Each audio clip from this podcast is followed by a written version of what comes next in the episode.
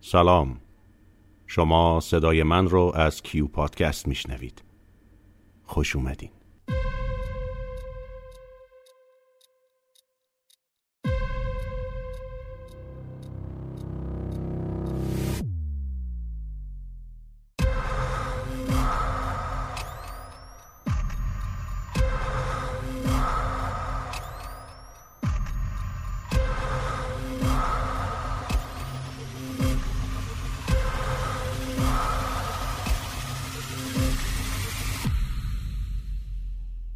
حالا اردیبهشت سال 1401 شمسیه. روزگاری که در حال گذر از اونیم روزها و شبهای خوبی نیست و ما هر لحظه در حال تجربه کردن درد تازه هستیم.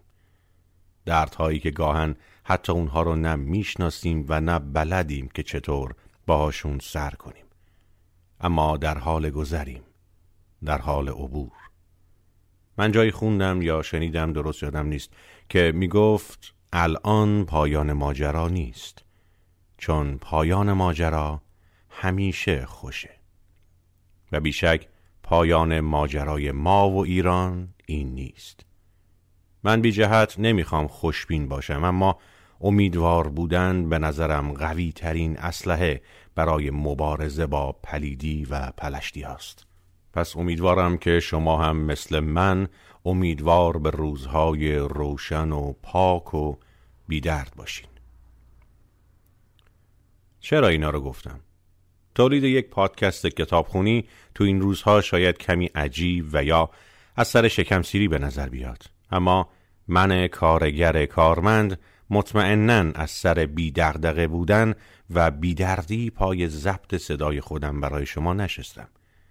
این کاری که من دارم می‌کنم شاید به شکلی تغییر صورت یافته همون اسلحه‌ای که گفتم باشه. امید امیدواری امیدوار بودن امید داشتن. من به این شکل مبارزه می‌کنم. پس شما شمایی که در حال شنیدن صدای من هستید هم رزم من به حساب میایید و قرار ما با امید داشتن روز به روز قوی تر بشیم و این مبارزه رو ادامه بدیم. اما مگر کتاب خواندن تولید یک پادکست به حساب میاد؟ از نظر من بله. هر خانشی از هر متنی با توجه به لحن، صدا، سرعت خانش و احوال خوندن اون می‌تونه با هر خانش دیگه ای متفاوت باشه. تمام مواردی که گفتم همشون می‌تونن بار معنایی جدیدی رو به متن اضافه کنن و خب این اتفاق می‌تونه به تنوع تعداد تک تک آدم های این دنیا رخ بده. امیدوارم خانشی که من از کتاب هایی که انتخاب می‌کنم براتون جذاب باشه و به خول بازاری ها مشتری ما بشین. کتابی که برای شروع خانش های خودم انتخاب کردم رومانی از بهرام صادقی به نام ملکوته. امیدوارم لذت ببرید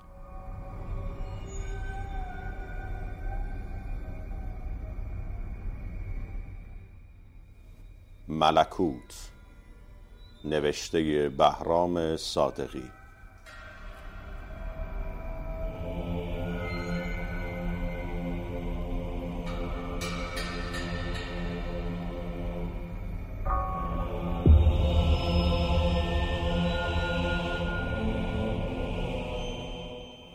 فصل اول حلول جن.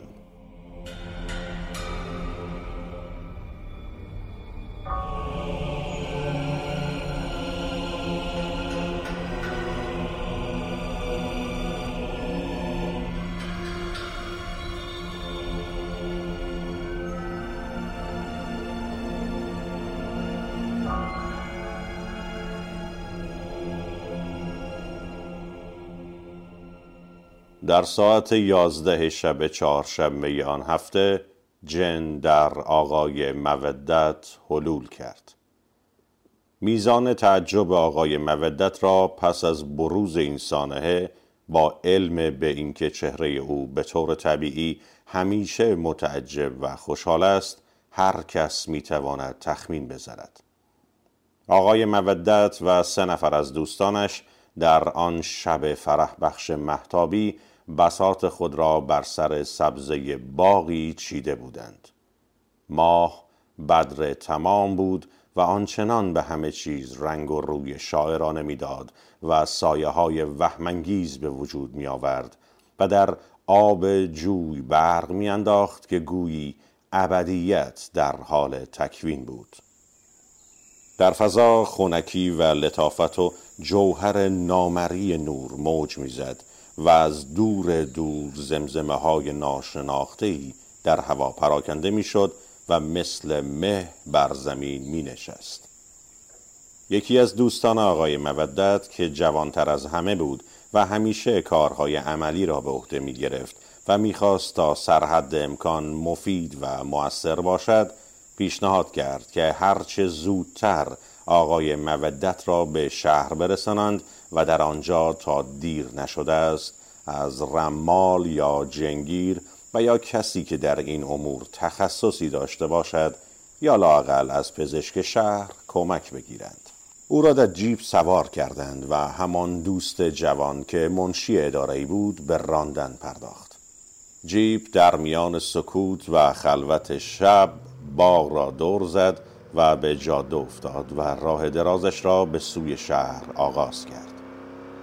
آقای مودت را با وضع نظاری تقریبا در عقب ماشین پرت کرده بودند و هیچ یک از نفری که خودشان روی سندلی های نرم فنردار جلو نشسته بودند طاقت نداشتند که سر برگردانند و کیفیت حال او را تماشا کنند. راه با دستاندازهای بیشمار و پیشهای متعددش به نظر تمام ناشدنی می آمد در حالی که به هنگام غروب وقتی که با دلی شاد و فارغ از غم و اسبابی آماده برای طرب از شهر به سوی باغ آقای مودت را افتاده بودند از اینکه می‌دانستند سرانجام خواهند رسید و از لذت تفرج و سواری محروم خواهند شد ناراحت بودند. اکنون هر ستن در سکوت کامل خیره به جاده می نگریستند و بازی مهداب را در پستی و بلندی ها و نیز سایه های تند و زود گذر بوته های خار و پشته های سنگ و تپه های خاک و زمزمه غافلگیر کننده حیوانات شبخیز را به حساب عوامل ما بعد و طبیعی و آن جهانی میگذاشتند. به شهر رسیدند و منشی جوان چراغهای جلو را روشن کرد. از خیابانهای خوابالود و خلوت که مالا مال جلوه های غریبانی بود که تنها آخر شب در شهرستانهای دور افتاده ممکن است پدیدار شود گذشتند.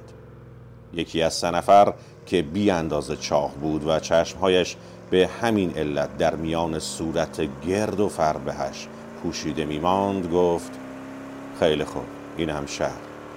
نصف شب خودمون آواره کردیم اومدیم حالا می‌خوام بدونم دنبال چه کسی میگردین فکر می‌کنین نتیجه داشته باشه؟ جوابش را دوست دیگری داد که میان او و راننده نشسته بود. معلومه دنبال جنگیر میگردیم. مرد شاق با صدای کلفت نکرش تقریبا فریاد زد. آخر این روزها از این جور آدم ها پیدا نمی‌شوند. شاید اگر تا صبح صبر کنیم و بعد سر فرصت در محله های قدیمی سراغ بگیریم به مقصود برسیم. حالا غیر از اینکه خودمان را خسته بکنیم نتیجه نخواهیم گرفت. راننده گفت این کار خیلی فوری است. می‌بینید که نمی‌توانیم صبر کنیم. تازه آمدیم و خسته شدیم. چه اهمیتی می‌توانند داشته باشند؟ البته شاید برای شما که همیشه به فکر خودتان هستید زیاد مهم نباشد ولی ما نمی‌توانیم او را همینطور رها کنیم. خندهدار است. شما به همین زودی از میدان رفاقت در رفتید. ماشین را کنار خیابانی نگاه داشتند که بتوانند تصمیم بگیرند. مرد چاق جواب داد در رفتم یا در نرفتم به کسی مربوط نیست. حالا که چاره ای نداریم ببریمش دکتر. صدایش تنین تبلی را داشت که در دور دست بر آن بکوبند دوست دیگر گفت این بهتر از هیچ است اما باید زودتر رفت چون تنها طبیبی که شبها تا صبح کار می کند دکتر حاتم است و او هم بعد از ساعت یک می خوابد و دیگر مریض قبول نمی کند جیب تکان خورد و به راه افتاد. راننده پرسید چطور؟ هم تا صبح کار می کند و هم بعد از ساعت یک مریض قبول نمی کند کمی پیچیده است.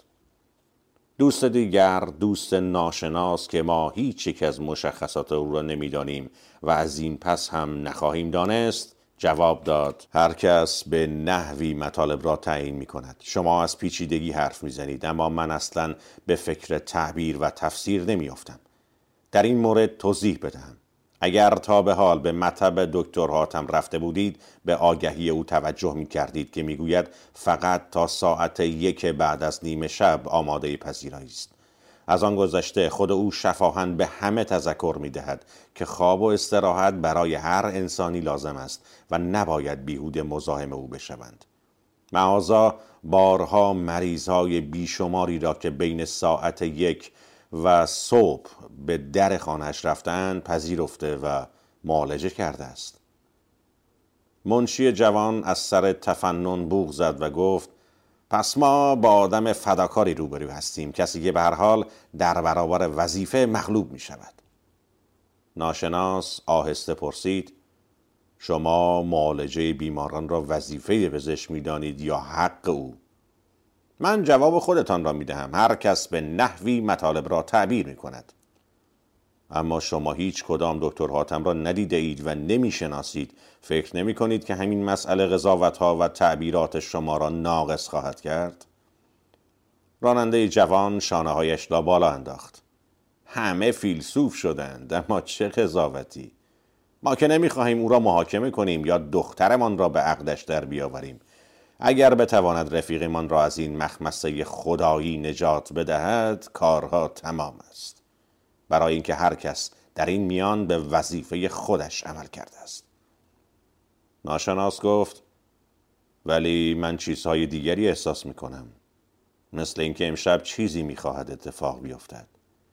حوادثی می‌خواهد رخ بدهد که از دایره وظیفه خود و حق و معالجه و این بدبختی تازه که برای مودت پیش آمد کرده بیرون است. مرد چاق به صدای بلند خندید و با بیتابی گفت خیلی خوب خیلی خوب. امشب شب عجایب است.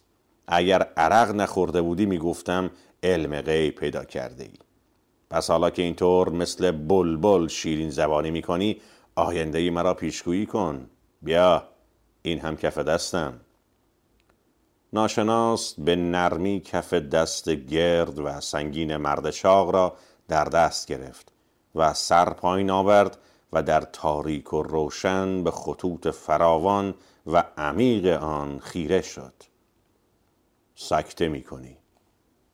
منشی جوان بی اراده پایش را روی ترمز گذاشت و باز برداشت.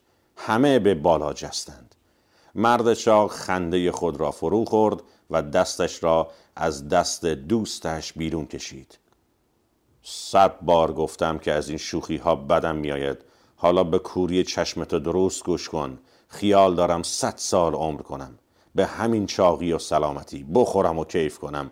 باز هم زن بگیرم سیغه بگیرم و لذت ببرم. انشالله با همین دست های خودم تو را کفن می کنم منشی جوان با فریادی حرف او را قطع کرد. دیگر بس نیست؟ همینطور به فکر او هستید؟ کاش می‌دانستید که این شوخی ها چقدر کثیف و احمقانه است. اگر می‌خواهید باز هم ادامه بدهید بهتر است بگویید. من خواهم رفت. مرد چاق زیر لب غرغر کرد. ناشناس گفت خودش خواست. با وجود این معذرت می‌خواهم. منشی جوان به آن دو نگاه کرد و لبخند زد. ناشناس از این پس تا آخر شب ساکت ماند و دیگر هیچ نگفت در گفتگوها شرکت نکرد و حتی سوالهایی را هم که از او می‌کردند بی جواب میگذاشت جیپ اکنون در تنها خیابان آسفالت شهر به سرعت حرکت می کرد. از لامپ های کوچک و کم نور خیابان به فواصل دور لکه های گرد و زرد رنگ روی آسفالت افتاده بود. خانه های کوچک و بالاخانه های تاریک و خاموش از دو طرف جیب به سوی تاریکی فرار می کردند و با آن در می آمیختند. سکوت سنگین را فقط صدای موتور جیب می شکست. یک جا چند سگ لاغر ورگرد به سرعت از جلوی ماشین فرار کردند. روبروی خانه و مطب دکتر حاتم رفقای آقای مودت پیاده شدند و او را کشان کشان به آن طرف بردند. چراغ خانه میسوخت. دکتر حاتم که با پیژامه بیرون آمده بود و خستگی و بیخوابی به خمیازه کشیدن وادارش می‌کرد به سلامشان پاسخ گفت. ظاهرا غیر از ناشناس که او را پیش از این دیده بود و میشناخت دوستان دیگر از مشاهده قیافه و وضع او به حیرت افتادند. دکتر حاتم مرد چهارشانه قد بلندی بود که اندامی متناسب و بانشات داشت.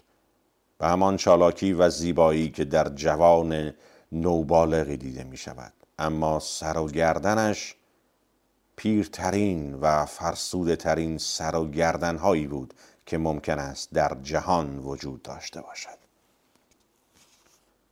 موهای انبوه فلفل نمکینش به موازات هم و در دو دسته مجزا از دو سوی سر بزرگش به عقب می‌رفت در حالی که آن قسمت از سرش که میان این دو دسته مشخص مو قرار داشت تاس و براغ و یک دست بود.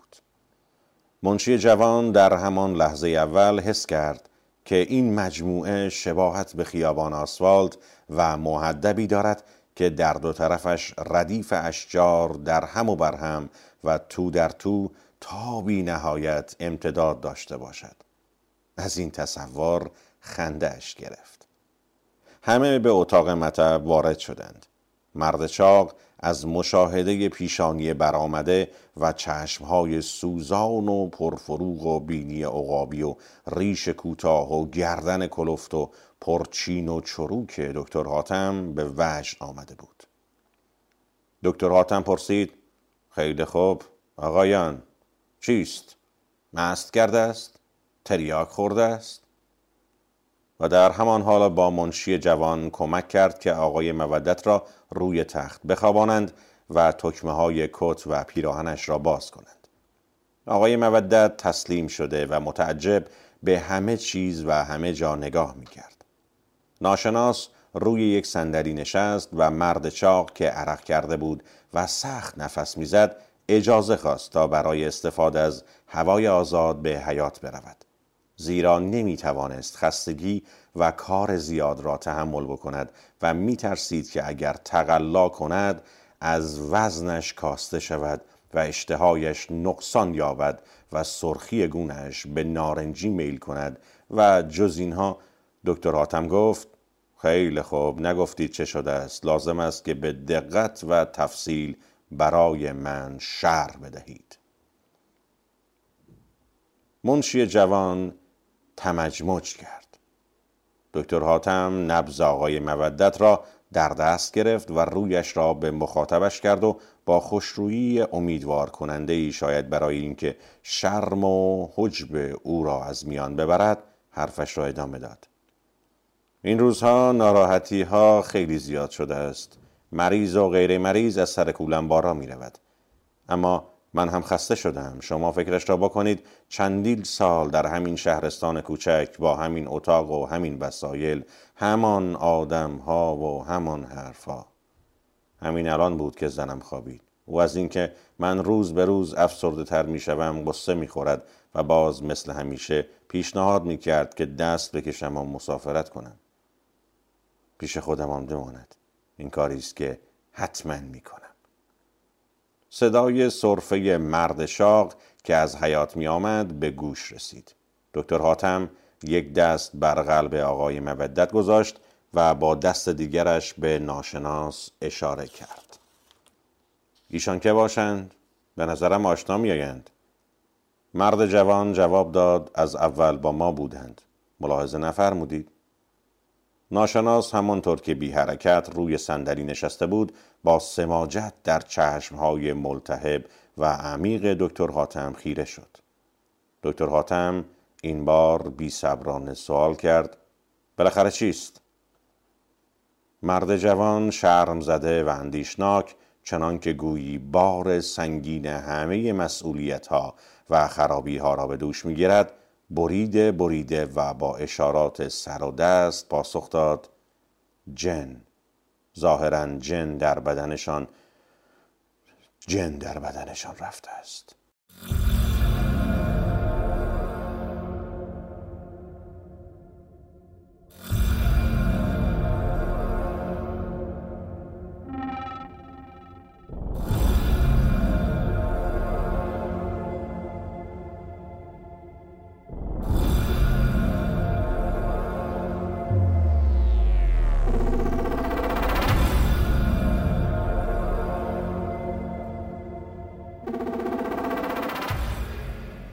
پایان قسمت اول.